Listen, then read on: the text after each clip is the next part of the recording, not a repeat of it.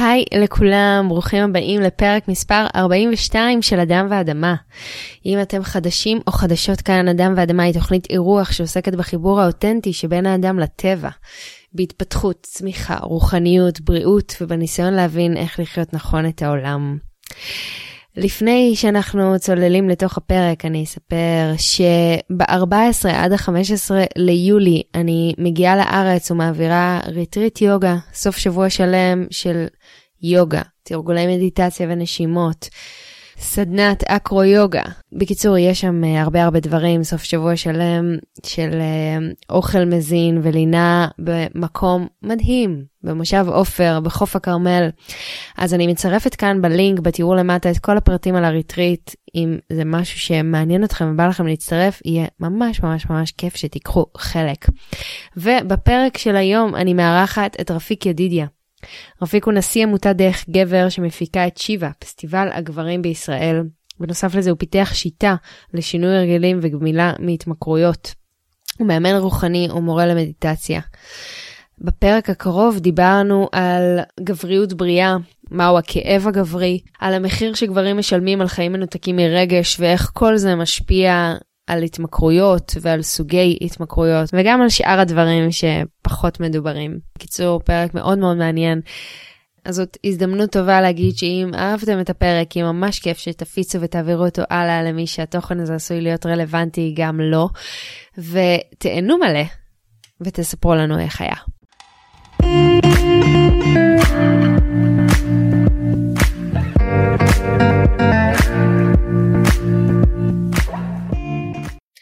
היי, רפיק ידידיה. שלום רוני אוחנה. אני שמחה מאוד לארח אותך, אמ, ושמחה לשים את הנושא הזה פה, כאן, בשולחן, לנרמל אותו. כולנו צמאים גם למידע מהכיוון הזה, אז uh, כיף שאתה כאן. ייי. אמ, אז אולי באמת uh, תספר לנו רגע עליך ועל מה שאתה עושה. אני עושה המון המון המון דברים. Uh, אני אומן, אני יוצר, אה, כתבתי ספרים והפקתי סדנאות ותוכניות טלוויזיה. כרגע אני מתמקד בהתמכרויות רכות והרגלים מזיקים, בעיקר אה, אצל גברים.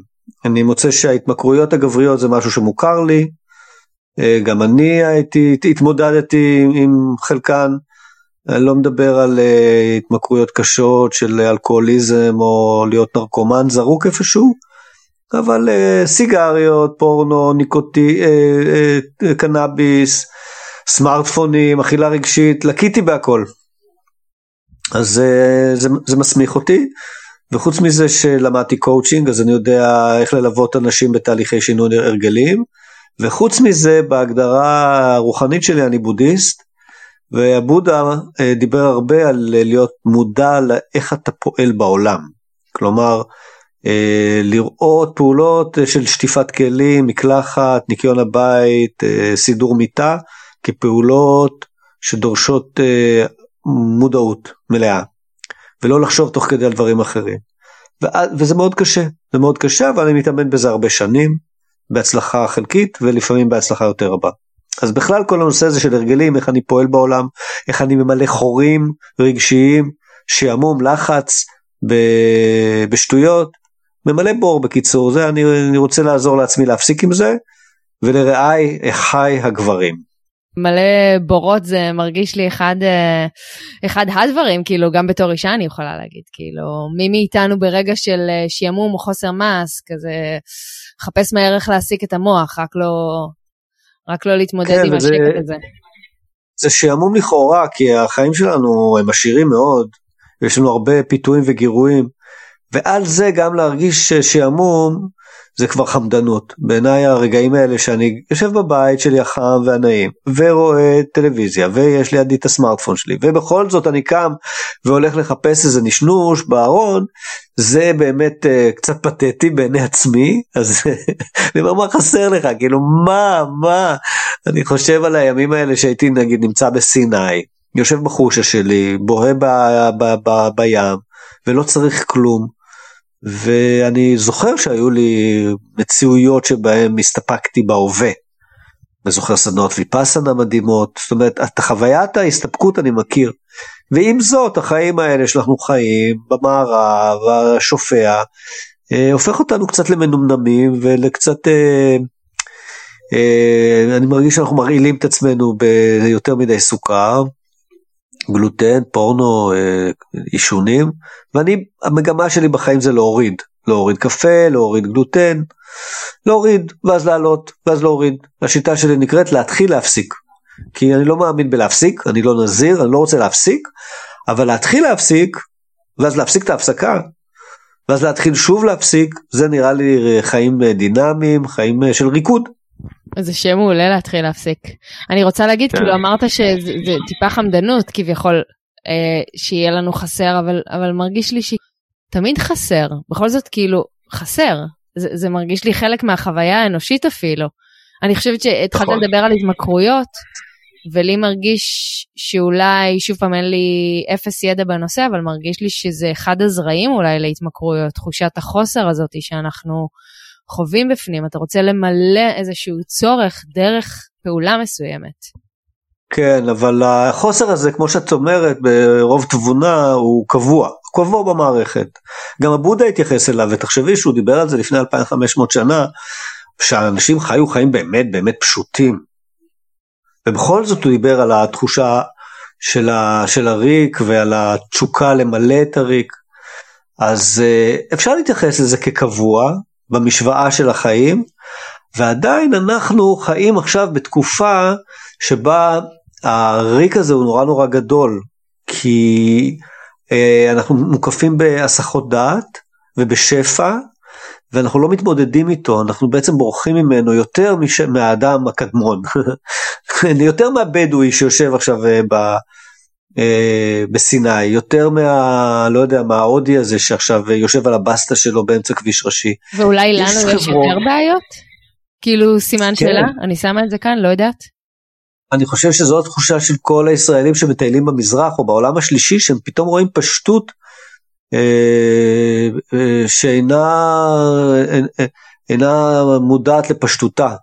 מין איזה הוויה אה, מאוד ראשונית שאנחנו המתוחכמים לכאורה יצאנו ממנה, אבל uh, מה הרווחנו? הרווחנו רק יותר לחץ, באמת, אנשים נורא נורא לחוצים, כל הזמן בסטרס, על מה? אנחנו ממש מפונקים, כל כך טוב לנו, אנחנו ממש מבורכים.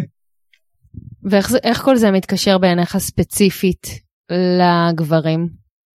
זה לא, זה מצב קיומי, uh, גברים ונשים כולנו לוקים באותה, באותה, באותו חוסר שקט. אה, אני התמחיתי בלהבין את החוסר שקט הגברי שהוא באמת אה, שונה. הטעם שלו, הניחוח שלו, האנרגיה שלו היא שונה. אה, אנחנו מאוד, אנחנו מצד אחד פריבילגים, אנחנו המין השולט, הפטריארכיה כאן מנצחת כבר איזה 5,000 שנה, לא יודע מה היה קודם, יש איזה שמועות שהיו תרבויות אחרות, אבל באמת, כאילו התרבות האנושית היא מאוד מאוד מוכוונת פלוס, היא פלוצנטרית. אז לכאורה אנחנו לא יכולים לקטר, אין לנו זכות. אה, למדתי פמיניזם באוניברסיטה ואני זוכר שהייתי יושב שם מכווץ, בתוך, בתוך איזו תחושת אשמה קבועה. וואלה. וכל פעם שהייתי, כן, וכל פעם שהייתי מנסה להעלות את, ה, את, ה, את הבעיה הגברית, אז הרגשתי לא נעים וגם uh, הושתקתי הרבה פעמים על ידי חברותיי לספסל הלימודים, כי אתם לא, אין לכם זכות לקטר, אבל יש כאב גברי מסוים, שהוא לא כל כך בשיח, כי גברים לא יודעים לדבר, הם לא יודעים לדבר את הכאב שלהם, אז אנחנו אז ונשים מדהימות כבר uh, מהמאה הקודמת, מתחילת המאה הקודמת, uh, צועקות את, uh, את הצורך שלהן בהצלחה כזו או אחרת. זאת אומרת, זה, היו כמה גלים לפמיניזם, וכל פעם יש עוד התקדמות ועוד התקדמות, והנשים הם השראה. התנועה הנשית היא השראה, התנועה הגברית היא בטלה בשישים, אני רואה נגיד בתקופה שהיה לנו את פסטיבל שיבה ושקטי, שהם שני פסטיבלים שנולדו ביחד בשנת 2002, שקטי כבר לשקטי הראשונה הגיעו 300 נשים ולשיבה הגיעו 30 גברים. והיחס הזה, שהוא ממש יחס של זר, זרעון וביצית, נשמר במשך שנים, כששיבה היה 100 גברים אז שקטי הייתה 1,000 נשים.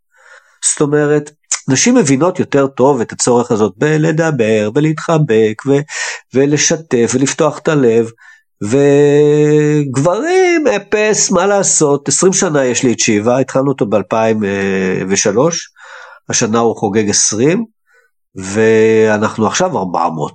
מה קרה לקפיצה הזאתי?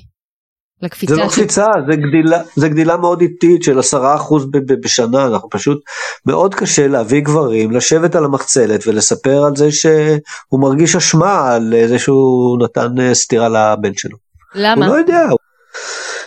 Uh, תראי, אני חושב שאנחנו, אם, אם נפתח את זה, אז uh, אני חושב שיש הסללה לגברי, הגברי, הזכרי, מוסלל להיות לוחם. אם לא לוחם בקרב עם חניתות וחרבות, אז הוא, הוא צריך להילחם את מאבק החיים, להיות provider. מה זה provider? זה, זה להביא, אז בתקופות קודמות זה באמת היה להביא, אה, זה חיה, איזה צבי הביתה, לשבת, אחר כך זה נהיה באמת לשבור את הגב בשדה ו-to provide, אה, לא יודע מה, כאילו חקלאות ו... מזון. ואחר כך זה נהיה לשבור, כן, מזון, ואחר כך זה לשבור את הגב במפעלים או במכרות, זאת אומרת, זה אלפי שנים של הסללה, שאתה תסבול בשקט, ו... וגם אתן סובלות, גם אנשים כמובן, בצער ילדות בנים, והרבה, ו... והרבה פעמים. בכלל, יש סבל אנושי, כבודהיסט אני ממש מצווה לראות אותו. בבודה טען שרק על ידי פתיחת הלב אל הכמויות של הסבל העולמי, אתה יכול להגיע למידת החמלה. כלומר להתעלות מעל זה אז באמת אה, יש, סבל לכולם הטעם של הסבל הגברי קשור בזה שאסור לו לקטר. להפך כאילו קיטורים נחשב עמדה נקבית. אתה כוסית אתה, אתה, אתה, אתה הומו אם אתה מקטר ואתה מייבב אז אה, ההסללה הזאת להיות לוחם, להיות provider, הפכה אותנו לקשים, קשים עם עצמנו. אני רוצה להגיד לך שבתור אישה, גם לנשים היום זה מרגיש שפגיעות זה איזשהו צד שמביע חולשה. אני בטוחה שלגברים זה משמעותית הרבה הרבה יותר קשה, אבל גם עבורי חונכתי באיזשהו אופן אה, תרבותי שגרם לי להרגיש שלהראות אה, פגיעות זה, זה מביע צד של uh, מישהו שמוותר, שהוא חלש, שהוא פגיע. ובטבע אתה, כן, לא, אבל... לא רוצה להיות הצד הפגיע, אתה לא רוצה להיות הצד החלש. כן, אבל עדיין בסיסטרהוד ובמרחבים הפנימיים יש לכם יותר לגיטימציה. נכון, חד משמעית. יש לכם, ולנו השריון הרגשי הוא קליפה שנורא נורא קשה, היא, היא לא גמישה. בואי נגיד שבשיבה באמת מה שאנחנו עושים במעגלי הגברים זה להתאמן בלהוריד את השריון הרגשי, לפתוח את הלב, לספר על הפדיחות שלך, או על הספקות שלך, או על ההצלחות שלך, ואז לצאת חזרה לעולם וללבוש אותו חזרה. העניין הוא ש, שהוא באמת חלוד, אז בוא, נ, בוא נלך באמת לשורש של זה, כאילו מה בעיניך, מאיפה התחילה להתבסס כל העמדה הזאתי שגברים מטפחים? אז, אז קודם כל אנחנו מוסללים חברתית, זה בטוח, בטוח, כאילו באמת גם בישראל אתה יודע שאתה הולך להיות חייל, ומגיל מסוים, נגיד 12, התחלתי לשאול את עצמי לאן אני אלך, ואם אני אהיה ג'ובניק, ו, ואם אני אלך לקרב, ו... אז המחשבה הזאת שאני אצטרך להיהרג בשביל המדינה, או אפילו לא להיהרג, להיפצע, או אפילו לא להיפצע, לעבור איזה קרב ולהיות בהלם מזה שאני רואה חבר שלי נהרג לידי, זאת אומרת כל הדברים האלה הם, הם, הם כבר ביום הזיכרון, אתה, אני זוכר את דודו, את השיר על דודו, כשהיה נורא רלוונטי עבורי, אני לא יודע, ילדים היום, אם נוער היום מקבל את השיר העצוב הזה על הלוחם החמוד התמים אה, אה, יש עוד שיר על ה... יש הרבה ברפרטואר הישראלי אתה מכינים אותך לזה שאתה יכול ללכת לאיזה קרב ולגמור אה, גופה על גבעה. אה, ובאמת אני זוכר את הטירונות כמשהו נוראי אני אפילו שעברתי טירונות יחסית קלה משהו מאוד מאוד אה, מה, מה שנקרא מה שלא הורג אותך מחשל אותך. כאילו תסבול תסבול תלמד לסבול. אני חושב שזה מאוד מאוד חזק אחר כך כאילו זה גם אחר כך פוגש אותנו בטיול במזרח זה פוגש אותנו בהרבה מקומות תסבול. יש האישה שלך כועסת עליך אה, אתה גבר תסבול בשקט. אה, קשה לך בעבודה תסבול בשקט נורא נורא קשה to undo to reverse the motion, כאילו להגיד לגבר לא, מה פתאום, תקטר, תתבכיין, בוא, אוהבים אותך. זה, זה נורא קשה. אני חושבת שגם אם... כן. כן, ת, תגידי ואז אני אגיד. לא, שאני חושבת שגם עכשיו אם, אם, אם המאזינים הגברים שלנו שומעים אותנו ואתה אומר להם, אוקיי, יש לכם אפשרות, תרדו מהעמדה הזאת ותקטרו, הם לא יבחרו בה. לא כולם, אבל יש מספיק יותר ויותר, לשמחתנו העבודה שאנחנו עושים היא מספיק טובה ויש ספרות. הספר הכי חשוב שבעצם אני עובד איתו נקרא אני לא רוצה לדבר על זה, של טרנס ריל, קיבלתי אותו לפני איזה 15 שנה והיה לי בום, כי הוא בעצם אמר, הוא אמר הדיכאון הגברי הוא סמוי. אתה יכול בעצם להתייחס להרבה גברים בתור אה, מדוכאים אה, פוטנציאלית. אתה לא יודע, זה לא כמו הדיכאון הנשי, שהוא יכול להיות רגשי ואפילו עם דמעות, או להשתבלל בתוך מיטה ולא לצאת כמה ימים, אה, שהוא דיכאון נוכח. הדיכאון הגברי הוא סמוי. הוא כל כך סמוי שאפילו הגבר לא יודע שהוא, שהוא בדיכאון. אבל הוא אמר, או כאילו התיאוריה שלו אומרת שאם נסתכל על פרמטרים מסוימים אנחנו נראה שגברים הם מדוכאים. לפי מה? אה, שמחת החיים, התמכרויות, אה, התאבדויות, אלימות. זאת אומרת אפשר לראות שהגבר בגלל שהוא לא יודע לבטא את, את המצוקה שלו אז הוא, אז הוא יכול למצוא את עצמו בבלגן כלכלי, באיזה השקעה לא נכונה. אה, חולה, חולה, בוגד, מסתיר, הרבה הסתרה. בעצם הדיכאון הסמוי מייצג עיקרון של אה, תחריש. תחריש את המצוקה שלך, שאף אחד לא ידע. אה, אז אני עובד עם גברים שמכורים ואני אה, מכוון אותם למקום הזה של למה אתה, מה יושב מתחת להתמכרות, למה אתה עושה פורנו בלילה כל הזמן, ולא שוכב אחר כך עם אשתך, למה אתה מעשן או עושה קוק בלילה ואז לא יכול לקום לעבודה. על מה זה יושב? הם אומרים לי, לא, אני אוהב את זה. הם, להם התשובה היא מאוד מאוד ברורה. הם לא יגידו לי, בגלל השריון הרגשי שאני חייב לתפעל אותו כי החיים שלי מאוד קשים אז אני לוקח אה, משככי כאבים. והם לא אומרים משפט כזה. הם אומרים כיף לי לעשות פורנו, כיף לי, לי לשתות דרינקים. כל אלה שציינת הם לא בסדר בעיניך? אה, אם באמת אה, זה פתולוגי, אם הגבר כבר הגיע אליי, סימן שהוא יודע שיש שם בעיה.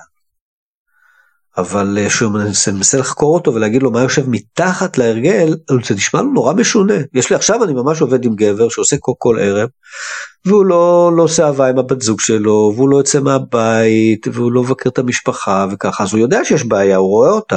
אבל כשאני שואל אותו מה יש מתחת ואני מדבר איתו על הנער שהוא היה אז הוא לא הוא לא מחבר את הנקודות ל, לא יוצא תמונה הוא אומר לי תראה אני נורא אוהב לעשות קוק אני רגיל לעשות קוק ו...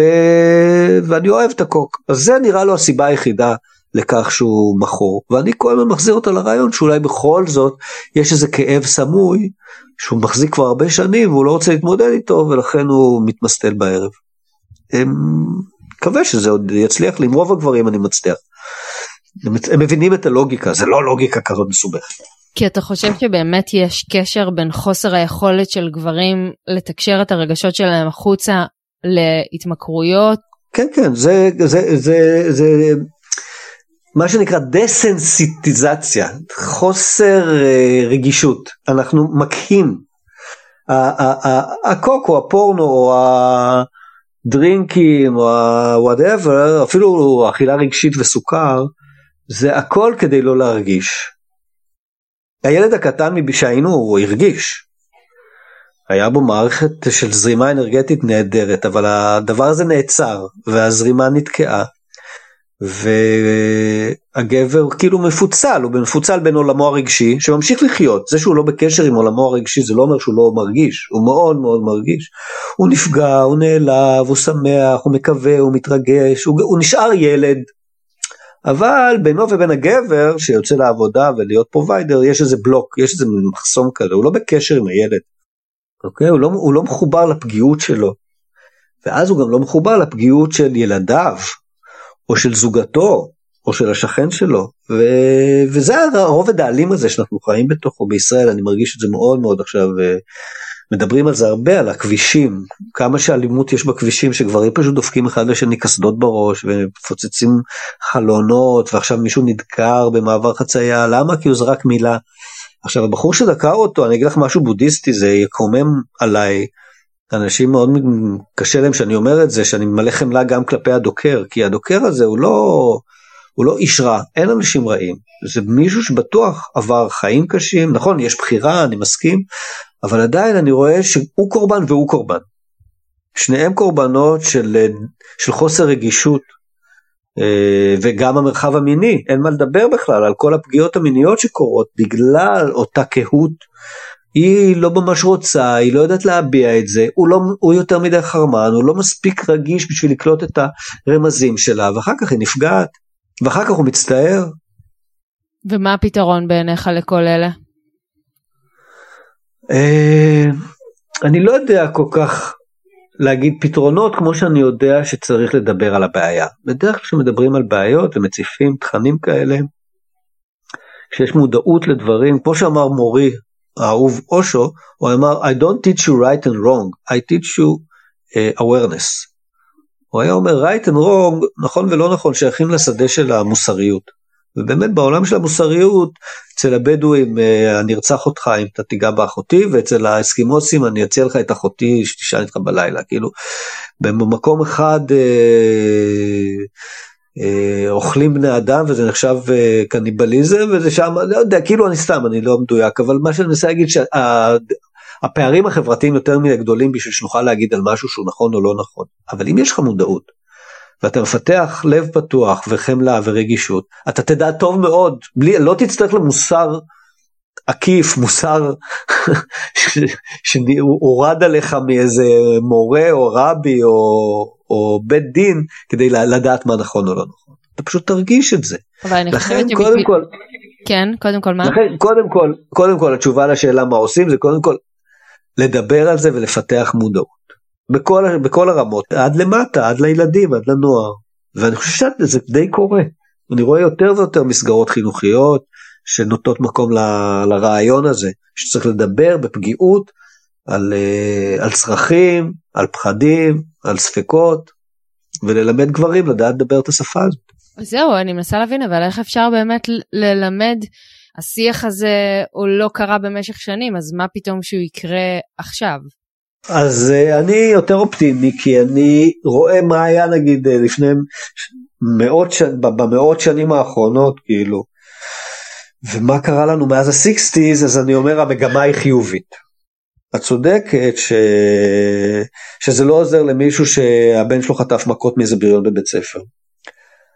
אה, אבל אני אומר שהמגמה העולמית היא בכיוון של יותר, של, של יותר איזון.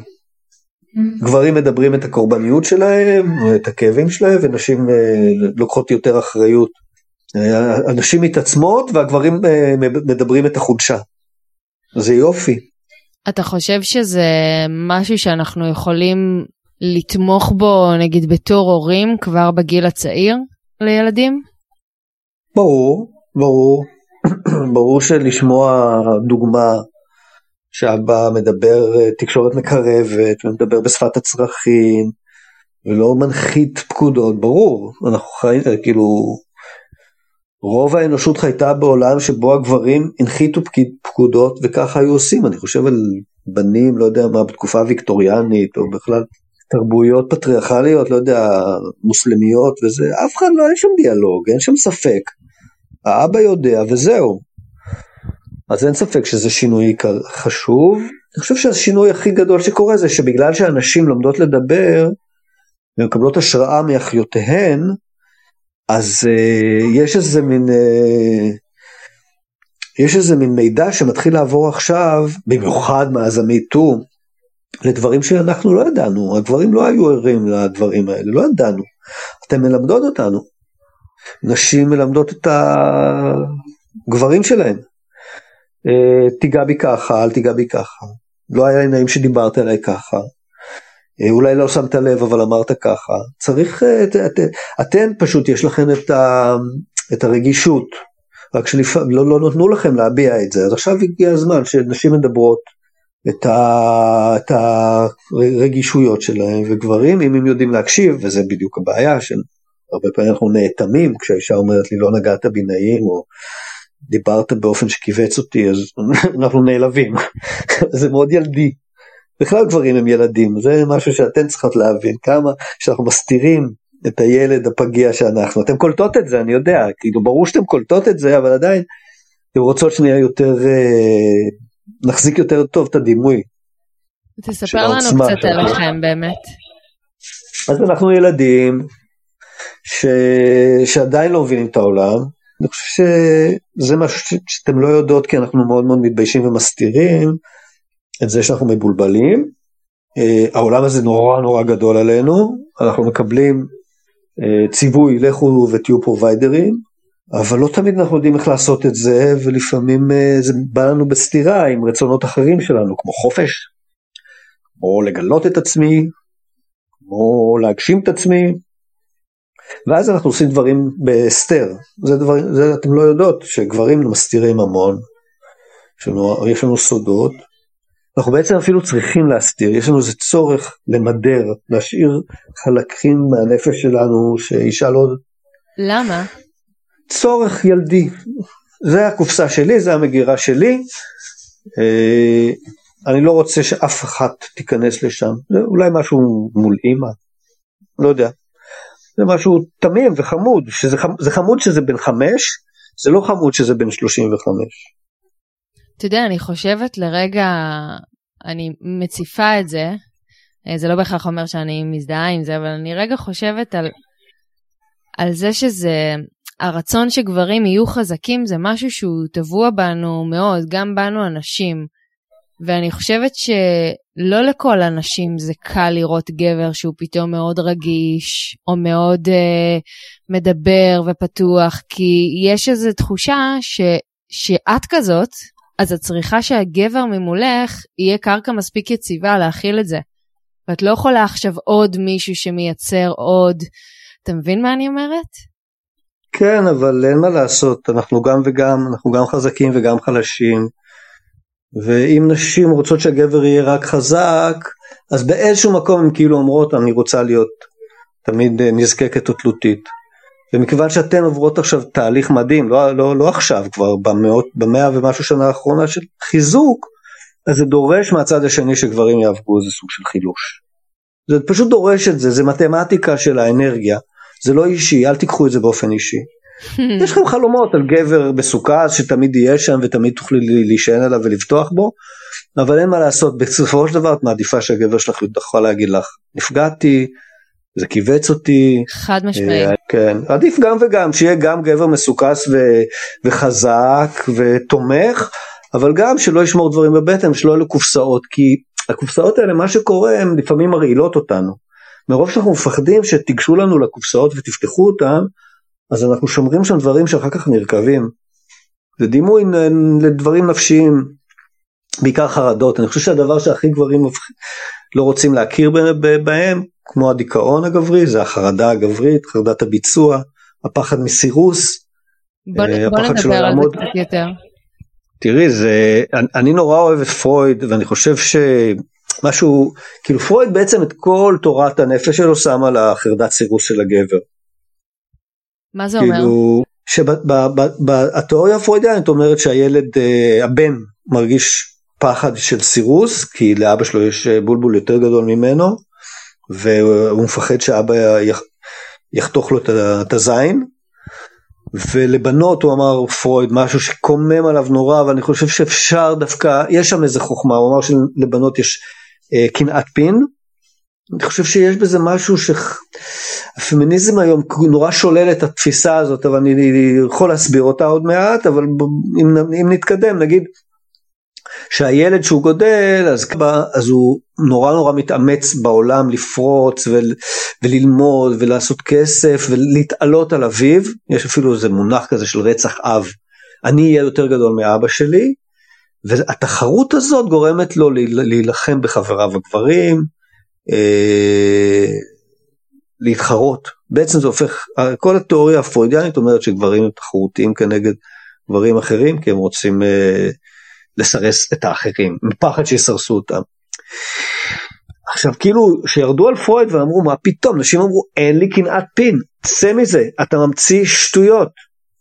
או למשל פרויד אמר שהאישה בגלל שיש לה קנאת פין אז היא רוצה לעשות לעצמה ילד, תינוק. שהתינוק יהיה ה extension שלה. אמרו לו מה פתאום אנחנו לא רוצות תינוקות בתור extension, מה סיבכת? אז אני חושב שברובד האישי נשים לא כל כך מחוברות לתיאוריה הפרוידיאנית, אבל אני חושב שבאופן קולקטיבי זה ממש מדויק. אני חושב שהחברה מסלילה גברים להתחרות אחד בשני, והיא מסלילה נשים להיות אימהות דרך, ומעצימות הרבה פעמים את הבן שלהם, את הילד שלהם, תהיה גדול. אני רואה את זה בכל כך הרבה משפחות, שאימהות כאילו רואות את ההגשמה שלהם דרך הבן, שזה ממש התיאוריה הפרוידיאנית. אני אעשה תינוק והוא יהיה אה, אה, הוא, הוא ירפא לי את קנאת הפין שלי. אבל נראה לי שאפשר להגיד את זה גם על אם, אם תיוולד בת, כאילו יש המון סיפורים על מישהי שהיא לא הצליחה להיות בלרינה אז היא משליכה על הבת שלה את כל החלומות שלה. אז הפרוידיאנים יגידו שגם כאן יש קנאת פלוס, כי זה שאת רוצה שתהיה בלרינה והיא תופיע, זה בעצם הצד שבך שרוצה להיות זקור ונוכח בעולם, וזה לא משנה. אני לא רוצה להיכנס לדוגמאות ספציפיות, אני רק רוצה להגיד שפרויד זיהה משהו בחרדת הסירוס הגברית, בפחד שלנו שנהיה באין עונות, שלא נצליח לבצע, וואו, אני כל כך הרבה פוגש את זה. בסיפורים של גברים, ש... או, שהם גומרים מהר, תסכול נוראי, נוראי, נוראי, הוא לא מצליח להיות בתוכה. איך שהוא נכנס הוא גומר, והיא מתוסכלת והוא מתוסכל, והתחושה של הכישלון. אה, זה גם קשור לפורנו, יש ההתמכרות לפורנו היא הכי גדולה אני חושב מבין כל ההתמכרויות הגבריות וזה קשור באמת לרצון לסרס את עצמי. מה הכוונה? הם מורידים את ההון. גברים שמעוננים מורידים לעצמם את ההון. הם פשוט מתרוקנים מתשוקה מינית, לפעמים פעמיים ביום, לפעמים אפילו יותר. שזה ממש סירוס עצמי, זה ממש מייצג בעיניי פחד מלהיות מיני, פחד מללכת עם האקדח טעון. אני מעדיף להסתובב בעולם עם אקדח בלי כדורים, אני פרוק בבית. פחד מלהיות גבר, סירוס עצמי. בקיצור, כל העניין הזה שהתחלנו, את זוכרת מאיפה התחלנו את זה? שאלת אותי כאילו על, החר... על מה, מה גברים מסתירים. אז uh, חרדה. חרדה, חרדת ביצוע, והיא מושלכת כמובן על להיות ביזנסמן גרוע, uh, ל- ל- לעשות עסקים לא טובים, לקנות, שידפקו אותי שקניתי את האוטו, מה זה ידפקו אותי? מה זה ידפקו אותי? זה להיות uh, נקבי. Uh, שהקבוצה שאני אוהד תפסיד בגמר, למה הם בוכים שמפסידים? כי סורסתי, ההון שלי הלך. בקיצור, הדבר הזה מלווה גברים בהמון המון המון המון רבדים והרבה דימויים אפשר להביא לזה. ודווקא כאמור ההפך, לדבר את זה, אה, לשתף את זה. וואו, כל גבר יהיה לו את הקטע הזה שהוא ייכנס למיטה עם אישה מתישהו, בגיל מוקדם או במאוחר, בגלל שכרות או בגלל בעיות אחרות, יגיע הרגע שהוא לא, לא ידע לבצע. ואז האם הוא ידע להגיד? האם הוא יוכל כאילו לדבר על זה עם, עם הבת זוג שלו? כדאי מאוד שכן, ממש כדאי, זה ממש מרפא לקבל חיבוק ואני אוהבת אותך ואני לא מצפה ממך כלום ווואו. כאילו אנחנו צריכים לשמוע את המסר הזה, לא מצפים מאיתנו, אמא ציפתה מאיתנו, המדינה, ציפתה מאיתנו, כל העולם כל הזמן אומר לך, לך, תגשים, תרוץ, ואתה כולך מרגיש כמו בן חמש, שהעולם הוא פלא, ואני רוצה לעמוד ולהשתאות, אני לא רוצה לכבוש, ואני לא רוצה... לא רוצה, לא רוצה לכבוש, לא רוצה להיות לוחם. וזה גם עוד פעם תחושה של ילד, מה ההפך מגבר? יש לזה שני הפכים, או אישה, או ילד. אוקיי אז כאילו המקום הזה שאתה באמת מרגיש כמו ילד והאישה הגדולה הפער הוא כל כך עצום בין הגבר שאתה אמור להיות או שראית בסרט וידאו בפורנו שלך כן איך הוא מספק אותה לבין מי שאתה הפער הוא כל כך גדול אתה כל כך מתבייש איזה אדיר זה שיש לך בזוג שיודעת לדבר את זה. אני חושבת שלפני זה איזה אדיר זה ש, שאתה מרגיש בנוח לדבר את, ה, את המבוכה הזאת. אה, כן, כן, זה ממש מסע של חיים. ממש, אני מנסה לחשוב כאילו על מישהו שנמצא בנקודה הזאתי. וחושב לעצמו עכשיו מאיפה אני, כאילו, מאיפה אני בכלל מתחיל. שיבוא לשיבה, כל חצי שנה יש לנו שיבה, וזה באמת, אה, אתה מגיע לשיבה ואתה רואה מעגל גברים, מגברים ממש מבוגרים, דרך צעירים, וכולם אה, שם סביב המדורה, ודופקים דחקות וצחוקים, ולפעמים גם שחטות ובירות, אבל גם יושבים במעגל ומדברים על ההתמכרות שלי, על הפתיחה שעשיתי עם אבא שלי, כאילו יש עומק עמוק מאוד ושטותניקיות טיפשית מאוד, ממש כאילו העולם הגברי בהתגלמותו. וזה נורא כיף, אז זאת ההזמנה שלי. רק שגברים אומרים, מה אני אבוא, אין שם בחורות, מה אני אבוא, נורא קשה, נורא קשה להביא דברים בסביבה. זה כבר צעד עצום כאילו עבור גבר להצליח להשתחרר מכל האחזויות האלה במחשבה והאמונות והערכים וכזה לשחרר אותם ולעשות את הצעד הזה. כן, אבל אה, תשמעי זה משימת חיים כי הגברים האלה הם מחנכים את הדור הבא. מה שהם יחוו יוכפל אם הם יפנימו את השבעיות אז הם אה, יעניקו את זה לבנים שלהם. אז אה, זה ממש משימת חיים ואני מוקדש לזה. אני ממש. רוצה לשאול אותך, לחזור רגע לנקודה של הפורנו וההתמכרויות באופן כללי, לשאול אותך מה, מה כל כך רע בזה בעיניך? לא, זה לא רע, לא רע. אה, אם זה, אם זה, קוראים לזה הפרעת שליטה בדחף. אם אתה לא שולט בזה וזה שולט בך, אבל אם אתה במידה אה, עושה ג'וינט במסיבת, אה, במסיבת טבע ו... ואוכל אה, קינוחים טעימים ומלאי סוכר במסעדה, אין שום בעיה לעשן סיגריה פעם ב... או לדפוק בין של קניות ב... ביום הרווקים הסיני, אין שום בעיה. אבל הגבר שהוא לא במידה הוא יודע לזהות את זה, ואז הוא צריך לפנות לעזרה. מה שהם לא יודעים לעשות כי הם לא יודעים לדבר. אני רוצה לחזור איתך רגע לנקודה הזאת שדיברנו עליה בהתחלה של האשמה הגברית, אה, לאותו שיעור שישבת בפמיניזם, כי אני חושבת שבאמת הנקודה הזאת שהתחלת לדבר עליה היא לא מספיק פה בחוץ. ונראה לי שלא מעט הזדהו עם התחושת אשמה הגברית הקולקטיבית שהם סוחבים איתם. ואולי רגע ניתן כן. לזה מקום. מהי האשמה הגברית? אז זה מעניין, אחת התיאוריות, אחת התיאורטיקניות הפמיניסטית נקראת אדריאן ליץ', ריץ' או ליץ'? וואי, שאני לא אפשל כאן, יאכלו לי את הראש. היא כתבה ספר שנקרא ילוד אישה. והתיאוריה שהיא אומרת שמה שגבר בעצם זה שהוא ילוד אישה ולא ילוד גבר, הוא נידון ליחס דואלי כלפי הנקבי, כלומר אימא שלו. מצד אחד הערצה ומצד שני סלידה. אני כאן מצמצם את התיאוריה המאוד מורכבת הזאת, אני קצת מפשט אותה, אבל הדואליות שהגבר חש כלפי האישה זה מצד אחד כמיהה להעריץ אתכם, ולהתבטא מולכם ולראות בכם אה, ישויות גדולות מהחיים, ובאותה מידה רצון הפוך. לבטל ואולי אפילו שנאת נשים, יש דבר כזה. אני חושב ש... ש... שגברים לרוב לא מודים בזה, הם פשוט לא מחוברים למקום שבהם של שונא נשים, וגם כן מה זה שנאה הזאת, זה, זה פחד, זה כאילו אם אני לא אימא, אם אני לא האישה ש... אני אוהב, שהביאה אותי, שדואגת לי, אני לא כמוה, לי יש בולבול ויש פוד, אז מי אני? כאילו השאלה הזאת, מי אני מלווה, מה זה גבר? אין אני חושב שאין שאלה מה זאת אישה. יש שאלה מה זה גבר. כל הזמן, מה זה גבר, מה זה גבריות. אז הגבר הוא משחק כדורגל, אז גבר הוא אומר אחי, מה העניינים אחי, אתה... גבר זה אחד שהוא מכוניות, כן? גבר בפלייסטיישן. כאילו לאט לאט אנחנו כדי להגדיר את עצמנו, איך אנחנו...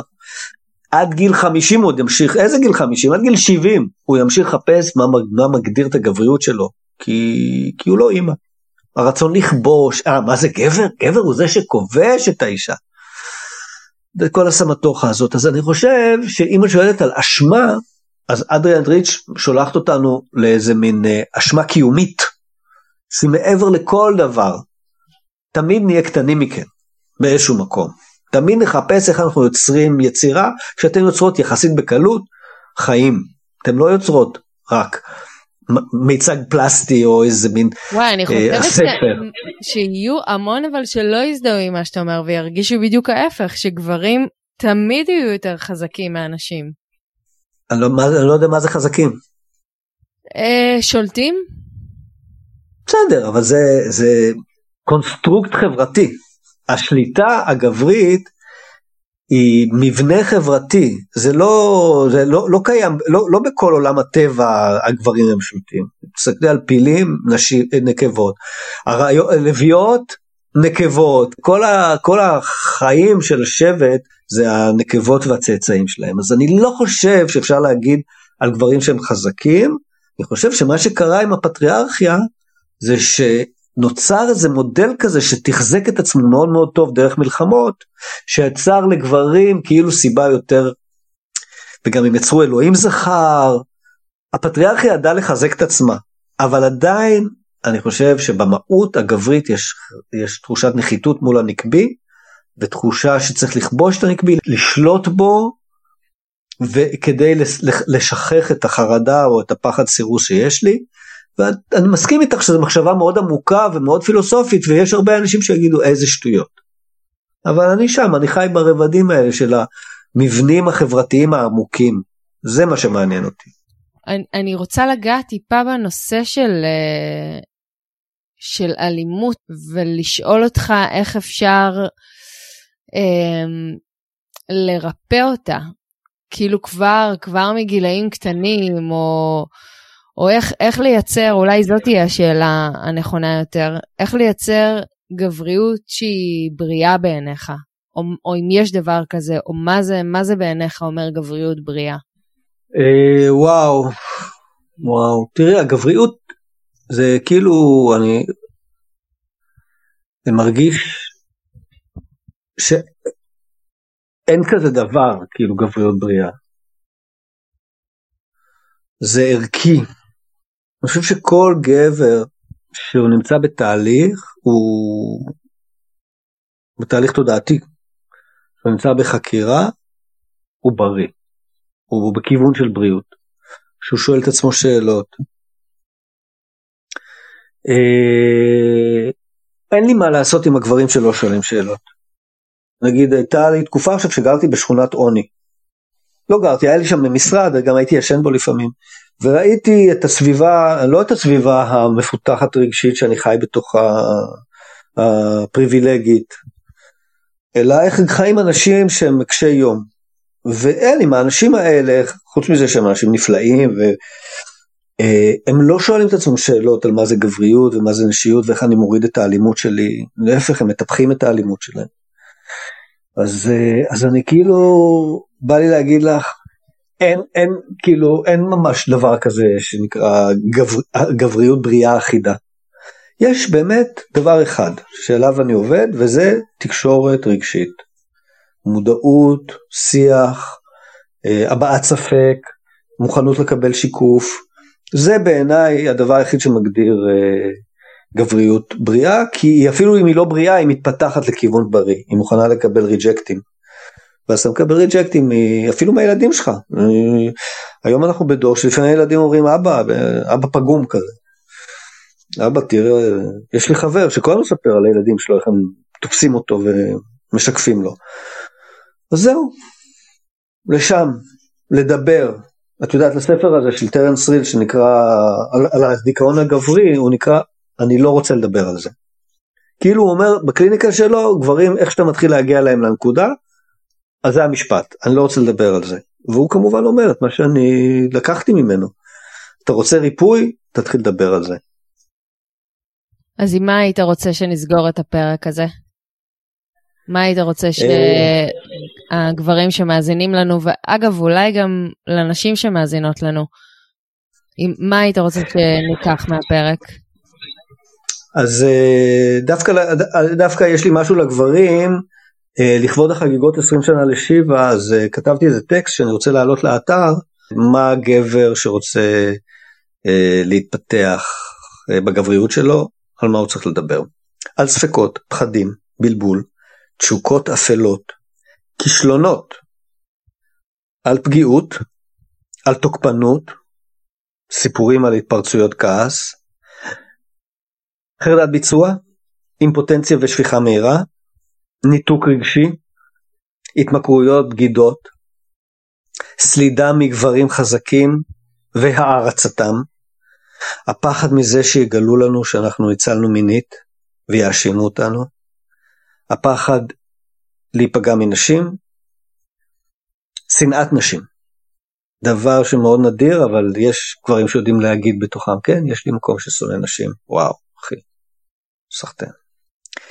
Uh, הפחד מגירושין, הפחד מזקנה, החרדה לאבד קשר עם הילדים, uh, חוסר היכולת שלנו לבקש מגע, איך, איך, איך לתת מגע, איך אומרים שאני לא רוצה מגע, uh, בכלל לדבר על דימוי גוף, על הקרחת, הבטן, הכרס, על החריגות, על זה שאני חושב שאני מכוער או נכה חריג, על אבא שלנו, על הבנים שלנו, על הצורך באחוות גברים uh, ועל המשמעות הרגשית של החדירה. זה נשמע מצחיק לסיים את זה עם זה, אבל נשים לא יודעות מה זה חדירה בשביל גברים, הן לא מבינות למה אנחנו כל כך כל כך כל כך ממהרים בסקס, אבל הטבע יצר בנו איזה מין שיגעון, שיגעון שגם הוא מתבטא בפורנו, הסיבוך הזה שיש לנו עם הרצון לכבוש והפחד, אז עם זה סיימתי. ש... על המשמעות הרגשית של חדירה. ש... שמה היא? ת... תחדד לי את זה, מה זה אומר המשמעות הרגשית? זה, זה הקומפלקס שלנו, כל הקומפלקס שלנו עם הנשי כאילו נמצא שם. התשוקה שלנו להיכנס לשם, הפחד שלנו לא לספק, זה שאנחנו יוצאים משם הרבה פעמים חלשים ורפוסים ועייפים, כל, ה, כל הקומפלקס שלנו עם הנקבי מת, מתמצא בתשוקה שלנו אל היוני, אל הרצון לחדור לתוך היוני, וזה בשיבה אנחנו מדברים על זה. מעניין מאוד. אה, מסר לנשים, אתה מרגיש שיש בזה איזשהו צורך? אני חושב שאמרתי את זה אז אני אחזור על זה. אה, גברים יש להם קופסאות, אל תיכנסו אליהם ישר דוך, אל תחטטו להם בטלפון, אבל כן תעשו לה, להם טובה ולזוגיות שלכם, אם כאילו תאפשרו לו אה, במרחב בטוח לספר סודות, פגיעויות, ספקות. אה, נשים אני חושב שזה הסוכן שינוי מספר אחד של גברים. יותר מכל דבר אתן יכולות לעזור לנו להתחבר לרגש. אז uh, בהצלחה לכולנו. ממש ככה. Uh, העיקר שכל אחד מאיתנו יתקרב עוד יותר לעצמנו בלי, בלי להרגיש איזשהו צורך לסחוב על הגב את כל uh, ערכי העולם. אז... אהו. כן. תודה רבה, רפיק ידידיה. תודה רוני. שיהיה המשך הערב נפלא. אז תודה רבה שנשארתם איתנו עד עכשיו. אם אהבתם ונהניתם ומצאתם ערך בפרק הזה, יהיה ממש כיף שתפיצו ותעבירו אותו הלאה למי שזה אמ, עשוי לעניין גם אותו או אותה. רגע לפני אני גם אזכיר שכאן בתיאור נמצאים לכם כל הפרטים על הריטריט יוגה שהולך לקרות מ-14 עד ה-15 ליולי במושב עופר בחוף הכרמל. וזהו, נתראה בפרק הבא.